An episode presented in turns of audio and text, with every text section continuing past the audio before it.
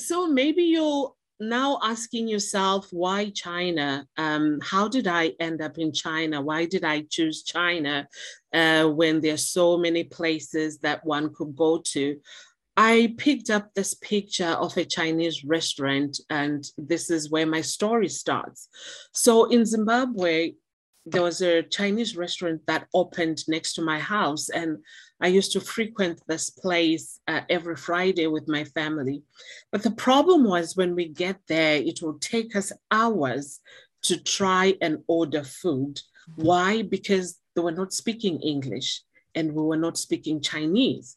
So it will take forever, but their food was good, but it will take forever.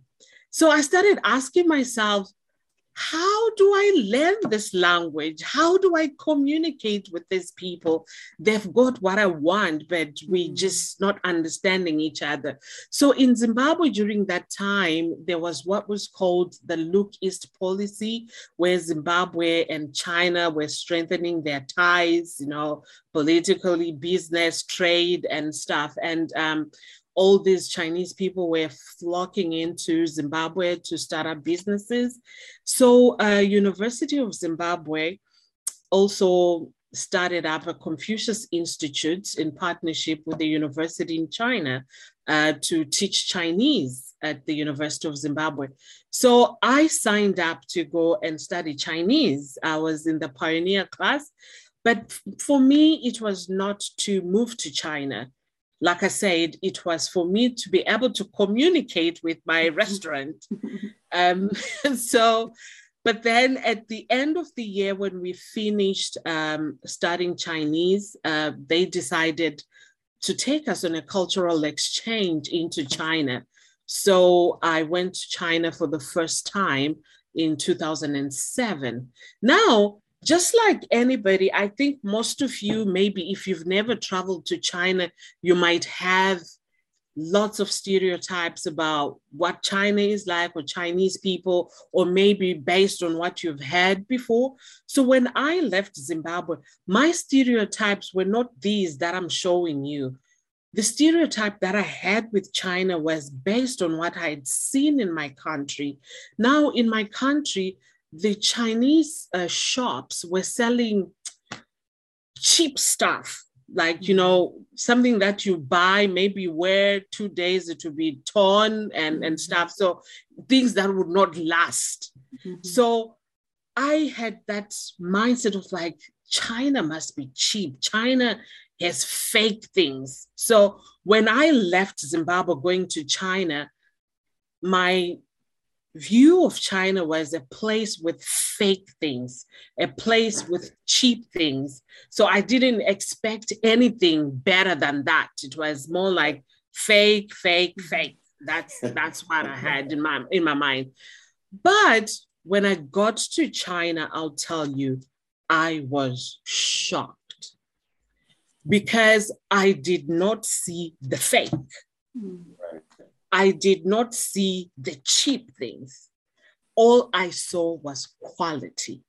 Right. I was shocked even with the amount of building that they were doing, the development that was happening. I was really shocked. And I started asking myself, so why are they bringing cheap things to Africa? You know, because I couldn't find them anywhere. I couldn't find all those things that they were coming to sell to us were not there. All I was met with was beauty. And I was like, wow, I was really shocked. So I started to change like, oh, so when I was back home, I thought this country was like this, but it's not this way. And I became curious during that time of our exchange program, I started moving around to actually see what other opportunities were there or that I could find. And I tell you, there were so many opportunities. I don't want to lie. I saw a whole lot of things that I could do back home. You know, in Africa, we do, we've got problems of power. I could see, you know, the solar. I, I saw so many things, agricultural equipment. I was like overwhelmed with so many things that I started thinking I had come just for cultural exchange, but I became like to say, you know what? Since they are bringing bad things, I think I should take quality. You know, this is what I should take from here to go back home. So I managed to um, get into uh, Guangzhou. I, I, don't know, maybe if uh, some of you have been to, to, to Guangzhou before, or if you've heard about Guangzhou. Um, I then went and I bought some suits, um, just like Abdul is wearing here. Um, I, I managed to get really high quality suits and shirts and stuff. And I think I bought about 30 pairs of suits, 30 pairs of shirts and shoes. And then I went back to Zimbabwe at a bank. I actually went to the bank. I went to the ministers, the politicians, just to try. And then, you know, they started buying. So I started coming back and forth to China just to buy clothes and going back home and selling clothes. And then I went into electronics, uh, mm-hmm. cell phones, computers, and you know, traveling back and forth. Then in um, most of you maybe who know Zimbabwe, in 2008 we had elections and business just went down. So I decided to move to China in 2009, like to come and stay here and try and venture into uh, businesses because I was now thinking, okay, um, most people can't afford to come to China. So if I set a base here and be the one who's connecting them with, since I was speaking Chinese, I could try and help them buy things and then send them. So I had all these ideas that I had. I also had an idea of um, opening sort of like a hotel or a lodge whereby Africans, when they come to China, they'll come and stay at my place and I'll cook for them. So those were the ideas that I had. But when um, I moved to the city, Guangzhou, uh, Guangzhou is the capital of Guangdong province and is the largest industrial and commercial hub in China. So anything that you see written made in China, it actually most of it comes from this province in, in Guangdong. So this is where I went and I set myself up and um, tried to start a business, but it didn't turn out, you know, the way that I had. So I started seeing the challenges. You know, when you have all these ideas and stuff, I, I started noticing, oh, it was really hard to register a company in China. Um, it was really hard to start up all these things that I wanted to do. But now I was already here. So I thought to myself, what am I going to do? Um, and then people started telling me, oh, you can venture into teaching or you can find a job. So I was like, okay, I'm qualified. I when I came here, I had my bachelor's degree only when I moved to China. So I was like, okay, I think my bachelor's degree should work. And I started looking for jobs and nothing nothing. and then I went into teaching. To people told me, okay, you can teach English. I'm like, all right, let's see. So I tried to look for the requirements for teaching, and it was a bachelor's degree and a TESOL certificate. So I did that TESOL certificate, and then I started looking for a job. But then they were like, they wanted native English speakers Hmm. Now, I'm from Zimbabwe, I'm from Africa. And when I was applying for jobs, this is what I could hear Sorry, you're Black. Oh, sorry, you're African. Sorry, you're fat. Sorry, you don't have the face we want. Sorry, the parents don't want a Black teacher.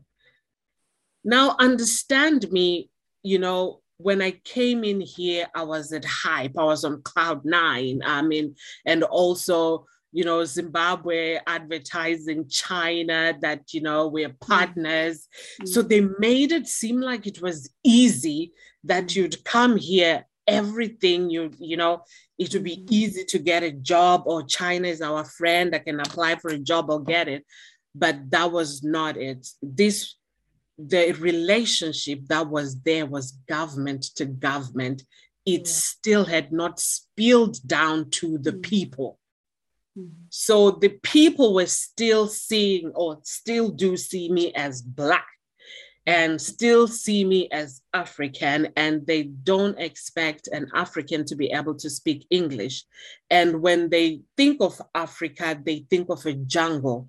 They think of those kids that you see in those NGO posters with children with flies all mm. over their faces. So they don't see you as someone who can teach their children because they regard you as coming from that background.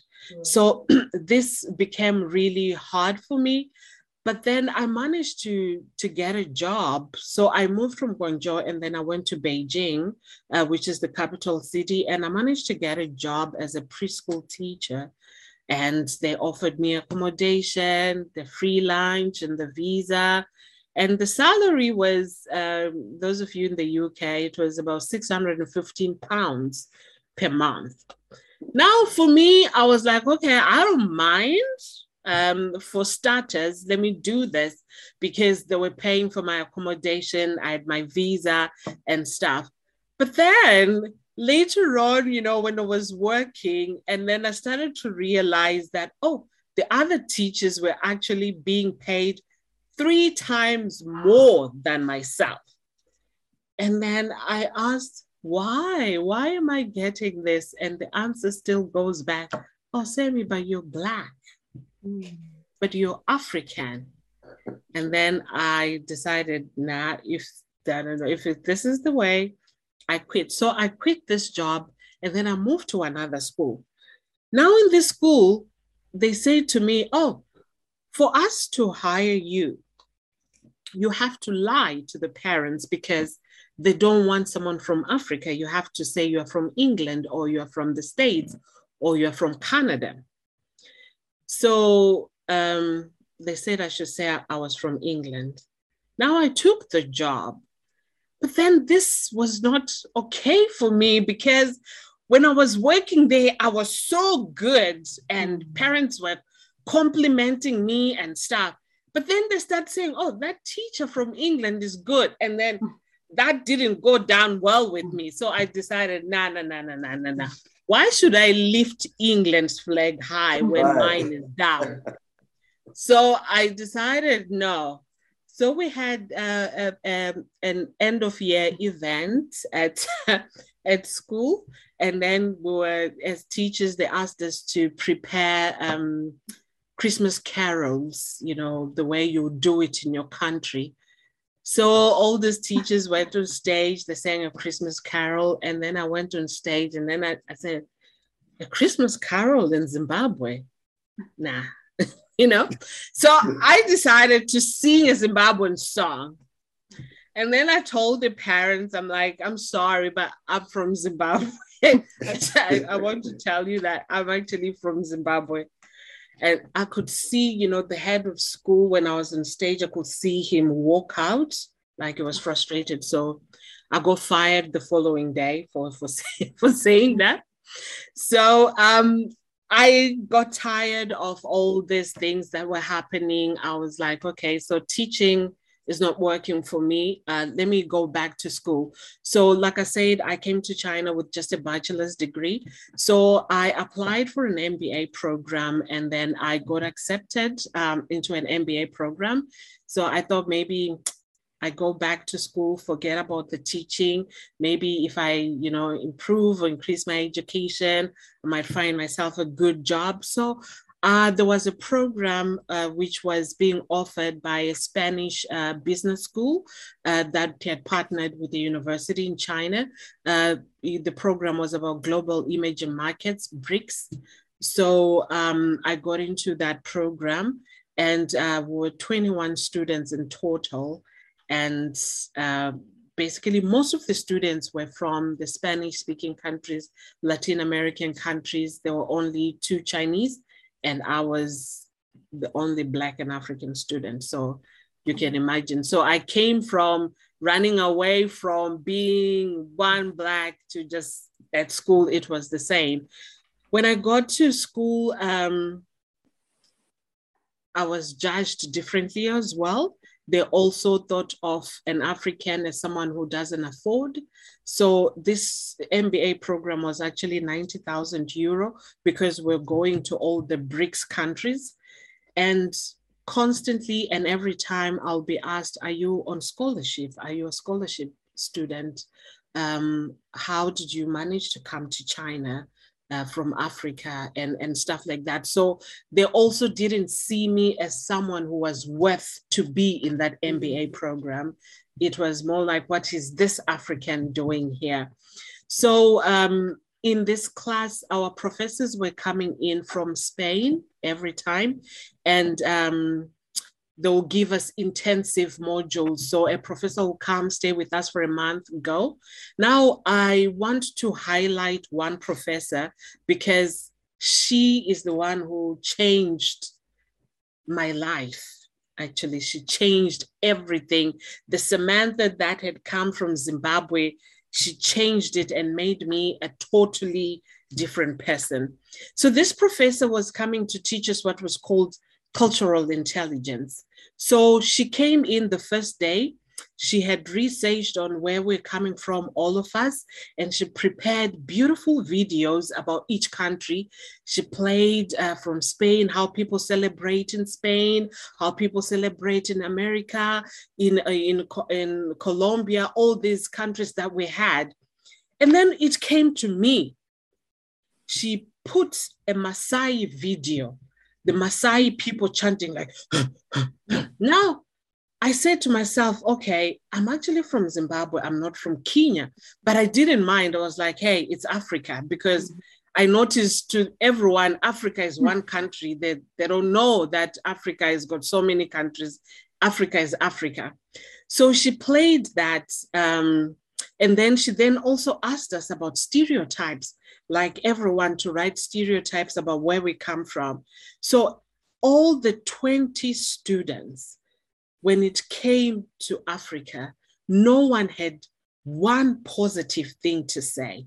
It was diseases, AIDS, poverty, or no one said anything good about Africa. So that now started to really eat into me in that class. And this professor goes on and she says, she puts back the picture of a Maasai person and says to us, Imagine, I, I need you to listen to this one very carefully. she says, Imagine if I were to put this man in a car. He is likely to die of a heart attack than if I put him in a den of lions. Mm. Imagine if I put this man in a car, he would die of a heart attack. But if I put him in a den of lion, he will survive. So I raised my hand and I asked her, What are you trying to say? Are you trying to say that Africans, we don't know cars? Are you trying to say a Maasai person has never seen a car? And then she starts to defend, you know, like as professors, she starts to, she says, Oh, I've been there. And then I'm like, So how did you get to those people if they've never seen a car? That day, I took my things and I walked out of the class. I went back to my room. I cried for a week. I didn't go back to um, to class because it started affecting me that, okay, I tried teaching, it's not working. I've tried going to school. This is what people think. You know, after maybe four days, I started to ask myself, Samantha, you cannot quit. But how? The question that came to me was, how can I teach these people about where I come from? How can I make them understand Africa? How can I make them understand who we are? So I decided to take a walk. I went to all the African embassies in Beijing. I knocked in their doors. I'm like, do you have anything that can show Africa in a positive way. So I collected business opportunities, you know, investment opportunities in Africa, tourist attractions, all those things. I had a bag full. So at the end of the module, we used to have a party where we'd cook together. So I decided at the end of that particular module, I brought back the things that I got from the embassies. And then I was like, I would love you to understand and know where I come from. And this is where I come from. So I started sharing about Africa, the other side of Africa that no one was talking about, that no one wanted to even think that exists. So uh, I then also talked to my professor. You know, in an MBA program, you've got a capstone at the end. I decided to change my capstone and actually um, try and promote Africa. So I talked to to my other professor and my supervisor. I was like, "Do you mind if I change my capstone and actually focus on promoting Africa here in China?" So she says to me, as long as you follow the guideline of what is needed. So I registered Appreciate Africa Network, and uh, which was a, a program or an organization which was there to educate people about Africa, African people, and their culture.